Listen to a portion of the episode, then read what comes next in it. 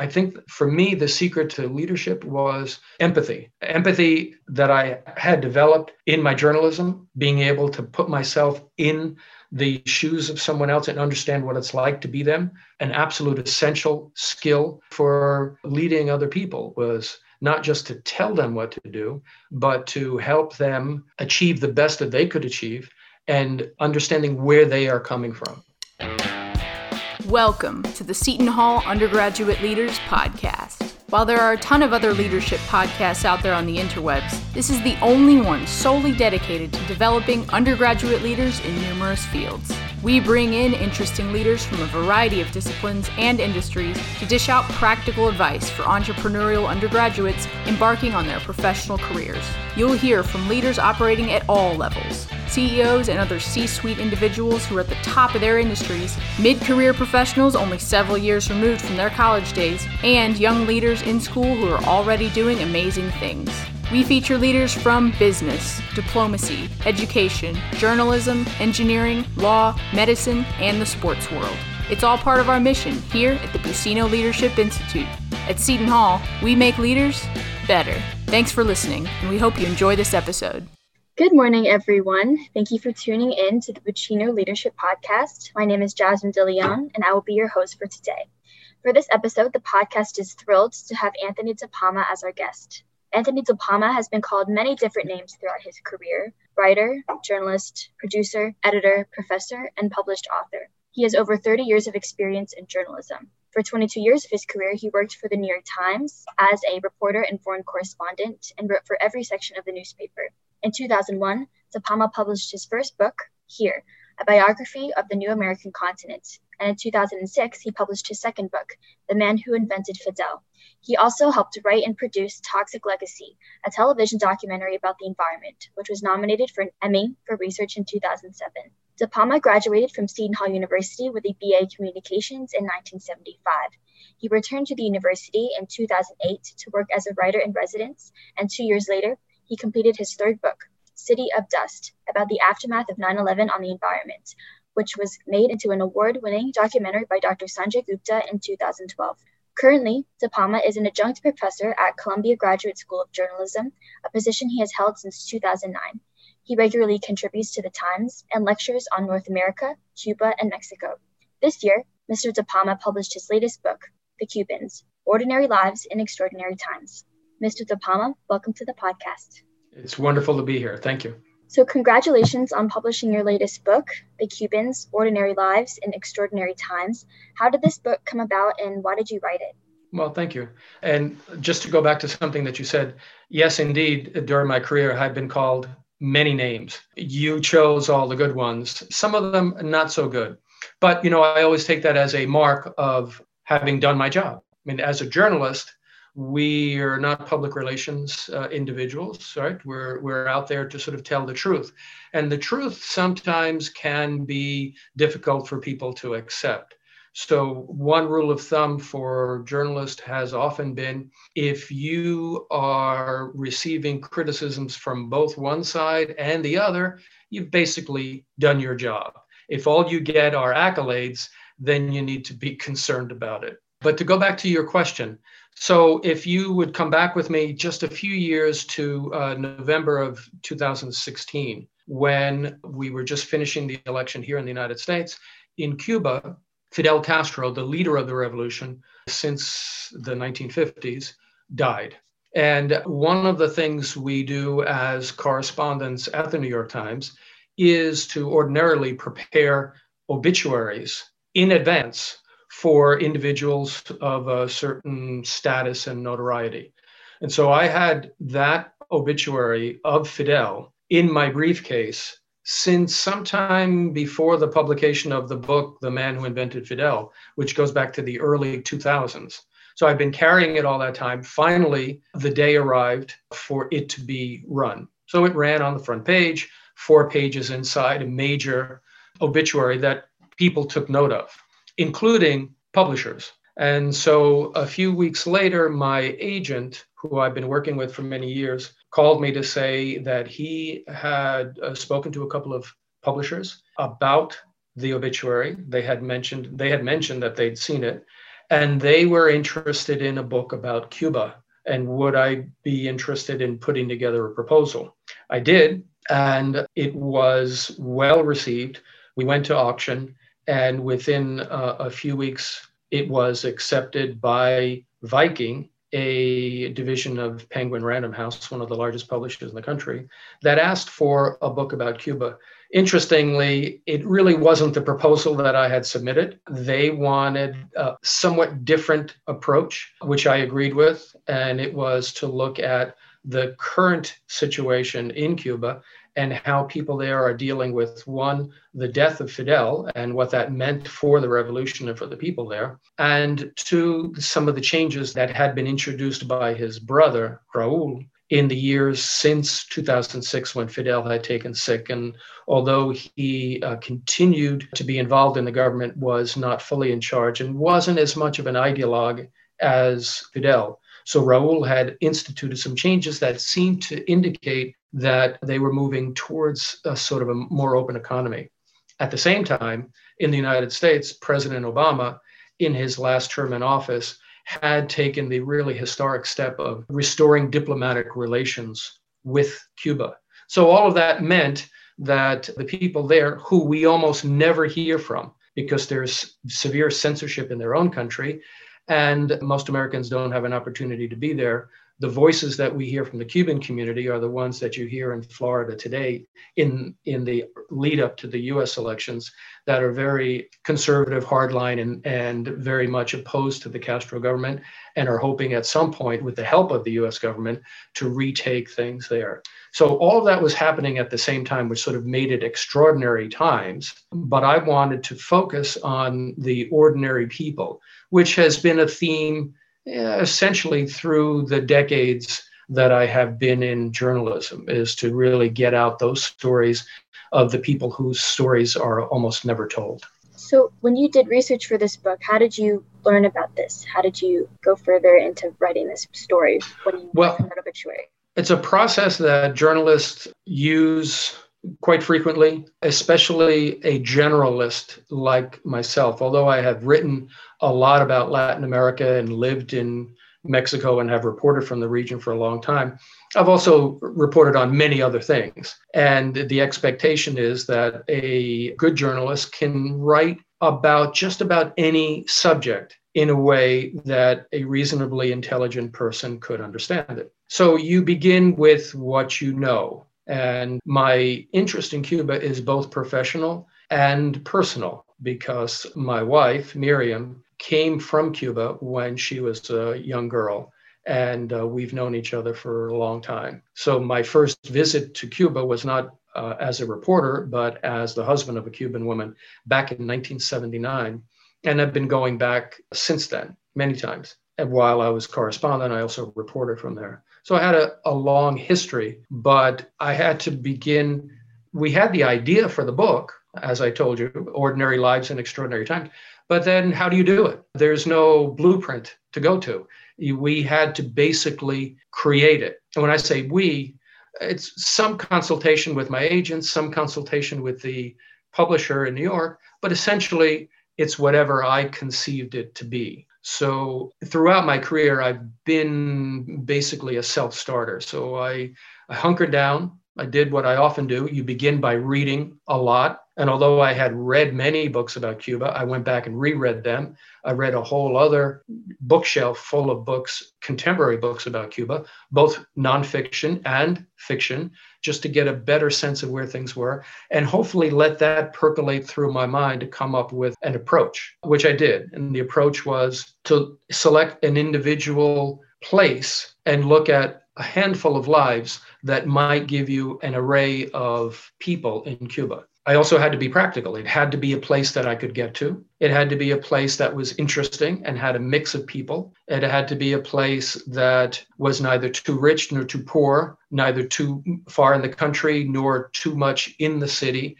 Havana is the most well-known city, but it is so well-known that I didn't really want to just cover those tracks again. So I needed a place that would answer all of those things and also would receive me. Although I speak Spanish and married to a Cuban, I'm not Cuban. And it's obvious that I'm not Cuban. So I needed a place that was going to accept me, because in order to work this kind of journalism, I have to have an intimate relationship with people who are going to feel confident enough about me that they will really tell me what they're feeling and thinking. And so putting all those things together, I considered a few options and settled on a municipality, a neighborhood, a community that is part of Greater Havana, but as separate from Havana as Brooklyn is from Manhattan.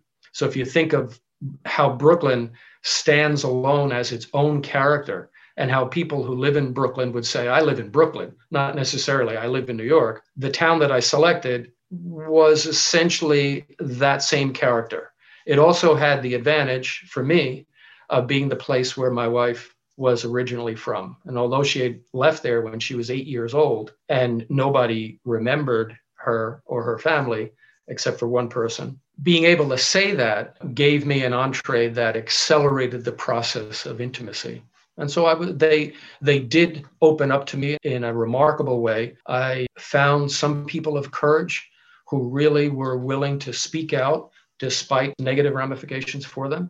And they introduced me to other people who introduced me to other people. And that's the process that as journalists we often would use, whether we were in a foreign country or in some city here in the United States. If you were sent to Kenosha, Wisconsin tomorrow to find out what it's like on election day in a place like Kenosha, you would do as a journalist what any journalist would do. You'd do a little research before, you'd find one person who might talk to you, and then that person would introduce you to another and another and another on down.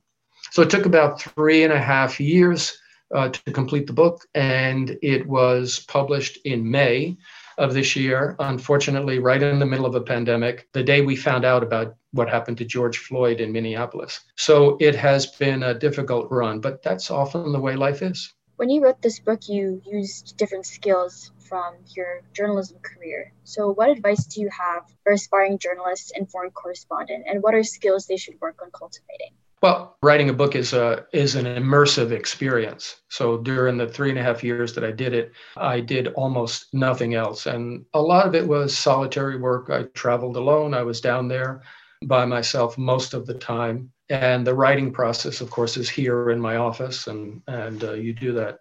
So you need to really have a kind of a bravado about yourself. You have to believe that you can do it. You can't start on a project like that without believing that you can complete it, although there's a long distance between beginning it and completing it. And I know many colleagues who have started that route, gotten a contract for a book, and have never completed it. So you have to have a confidence in yourself. The confidence that I'm looking for from the people I'm interviewing, I have to have in myself as well. Something that I've lived with for almost all my professional life, and even earlier than that, is to understand that, especially as a journalist, but really as any individual, there are no small tasks. Everything you do has an impact on what else you do and on the people around you. So it's tempting to say, this interview is not important, so I'm not going to worry about it. Maybe I'll put it in my calendar. Maybe I'll wake up, maybe not. But if you're not going to pay attention to those small things, you'll never really gain all the intelligence and the skills and also the confidence of other people that you'll need to be able to do that. So I thought you might ask something like that. And what I wanted to show you, because I know the Leadership Institute at Seton Hall, and I respect it a lot. It's one of the best programs there. I still receive, even though I haven't had my position as writer-in-residence since I began the book in 2017, I still receive the Sunday morning email message from Mike Reuter, who's become a great friend. So I wanted to show you this. Back in high school, so this is ancient history, right? Back in high school, one of the teachers had us keep a journal. So look at how nasty this thing is, right? It's from 1966, I think. And what I had put there at the very beginning of this journal. So this is, you're supposed to write something every day. And I don't even remember where it came from, but I remember this and I use it every day, even today. And it says, Seest thou a man diligent in his calling? He shall stand before kings. He shall not stand before mean men. Essentially, you're going to do the best you can do on whatever project it is that you have. If you're not going to do that for the small projects, you're never going to be allowed to do the big ones. So this was the beginning of it in 1968. This is probably volume 30 or so. If I turn the camera around, you'd see that there's a whole shelf of them. And so I use it every day. So it's a combination of confidence and perseverance and creativity, because you're, again, there's no kit to writing a book. There's no kit to writing a book about Cuba. There's no kit to writing a book about Cuba, about ordinary people. So you have to create it. It really is a process of creation, like many of the things that students are hoping to do in the future or are doing right now. So you have to have a combination of skills and confidence and a real sense that what you're doing is important, no matter what it is. I think that's a pretty good encapsulation of how you write a book or make a film or write a novel or create a company or do just about anything that you might want to do. When you wrote that in your journal in high school, did you know you wanted to be a journalist or a writer back then? How did you become interested in this field? Yes, the answer is yes. Really going back as far as I can remember, writing was the goal. Not so much journalist at the beginning. I can tell you that when I grew up in Hoboken, right, I was the fifth of six children in the family.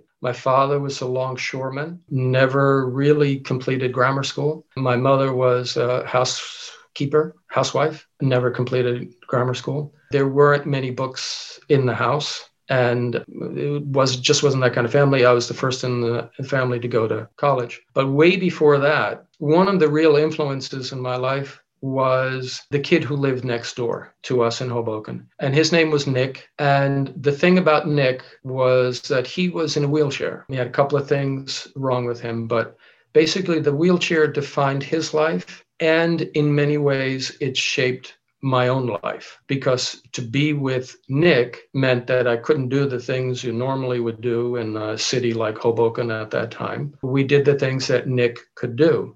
And one of those things was to read. So I could read there where I couldn't read in the house, because nobody in the house really had that habit. And one of the things we did, and I'd love to be able to tell you that even then we were creating stories and whole worlds and interesting characters. I didn't have that talent then, but I understood the power of words. And what we would do is basically copy out, like monks in the Middle Ages, copy out the words of the comic books and create our own comic books using the words that were already there. That's not ideal, but in a place like Hoboken in the 1950s and early 1960s, I mean, it was a much tougher, rougher place. Very unusual to be so sedentary and to be so focused on words. And I think it sort of set, as quiet as that sounds, it set off an explosion inside of me that helped me to understand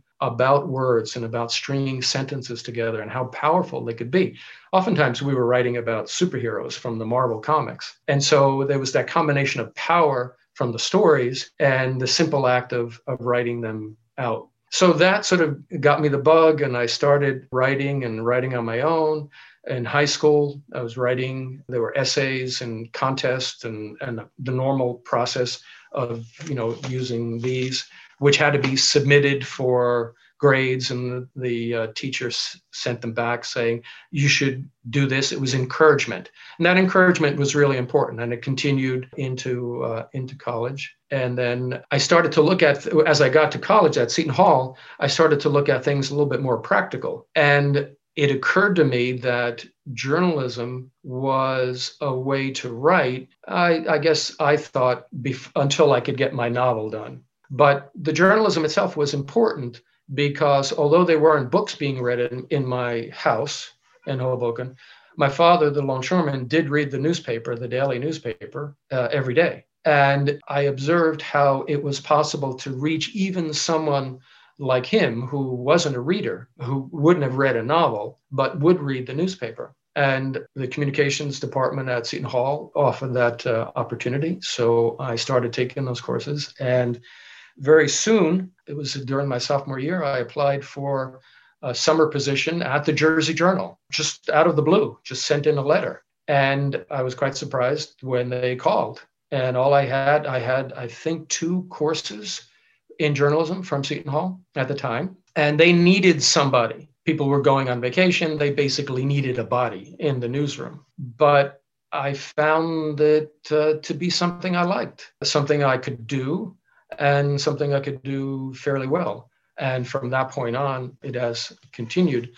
I used as a sort of a guide, a willingness to take any job as long as it wouldn't hurt, or hold me back from my goal, which was eventually to be writing full-time. And I continued that until today. So journalism must have changed from when you started your career up until now. And many people say that it's a difficult time to be a journalist, especially in this era of fake news and the spreading of misinformation.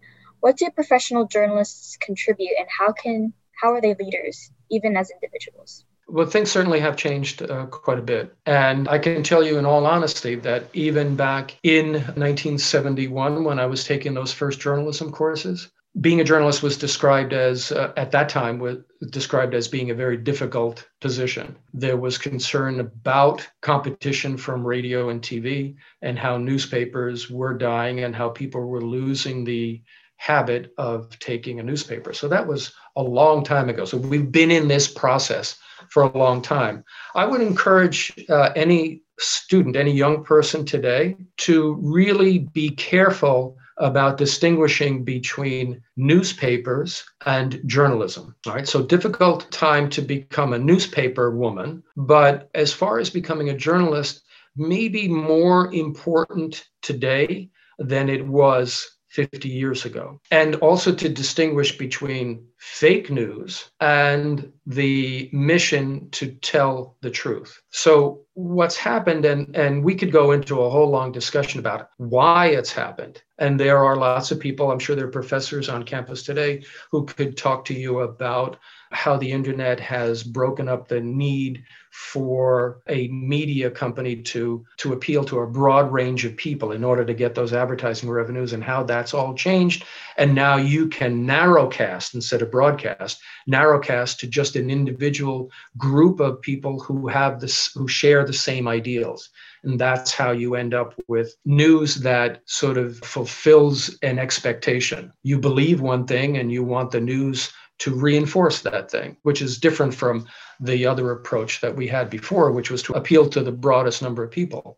But there's always going to be a need for the truth. And I think any thinking person today would look at the situation that we're in, and rather than being scared away from it because of the talk about fake news, would quickly come to the conclusion that reliable information is more important than it ever was before. From a practical standpoint, for a journalist today, someone starting it, so remember, journalist, not newspaper woman, but journalist, starting today, you could look at it the way one of my editors at the New York Times, who was the executive editor, Bill Keller, described it in all sincerity as a golden age of journalism, because you have so many different outlets today. And it's not like you need to go through this long process of going to a small newspaper somewhere out in Oklahoma, and then going to a middle-sized market, and then going to a larger market, and working your way up. You are a journalist right now.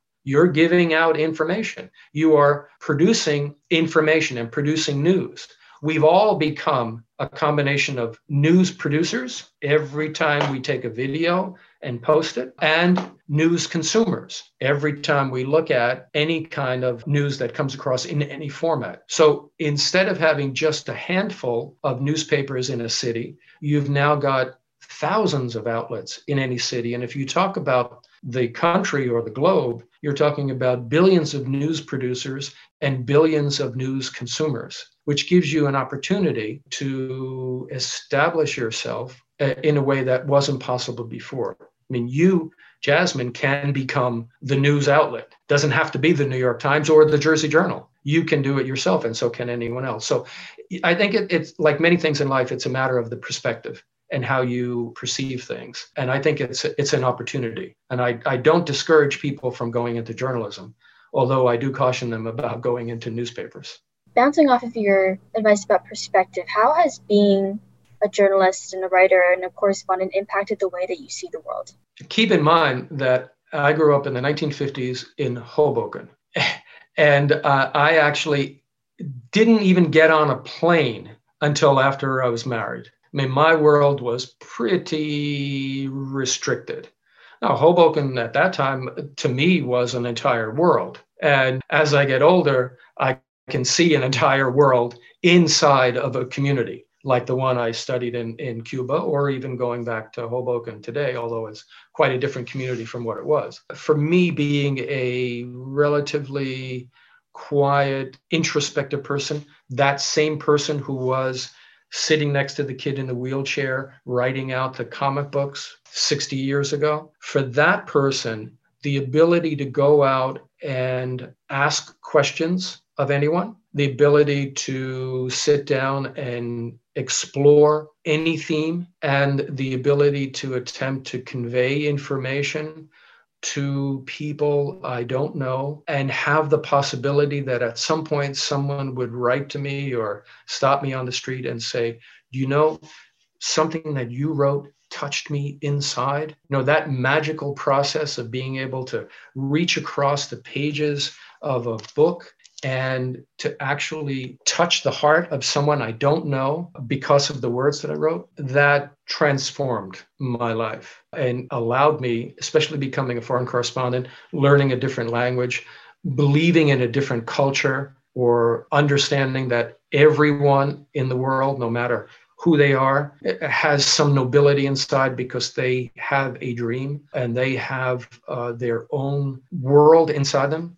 In order to respect that, the ability to interview a president as well as somebody living in a hut on a hillside in Mexico, that really has opened up the entire world to me. So our final question for today is, can you talk about changing from leading yourself as a reporter and writer to leading others when you were a bureau chief in the New York Times in Mexico and Canada? So what did you do to get these positions? How did things shift for you after that happened? You know, it really wasn't that much of a shift because I had already made, as a part of who I am, a part of my moral compass that would help me decide what to do wherever I was to maintain this respect for other people and understand, who, no matter who they are, that they have their own priorities, their own life, and that's helping them achieve it, whatever it is, can be gratifying for me as well. So if I needed to put out assignments for the Bureau in Mexico,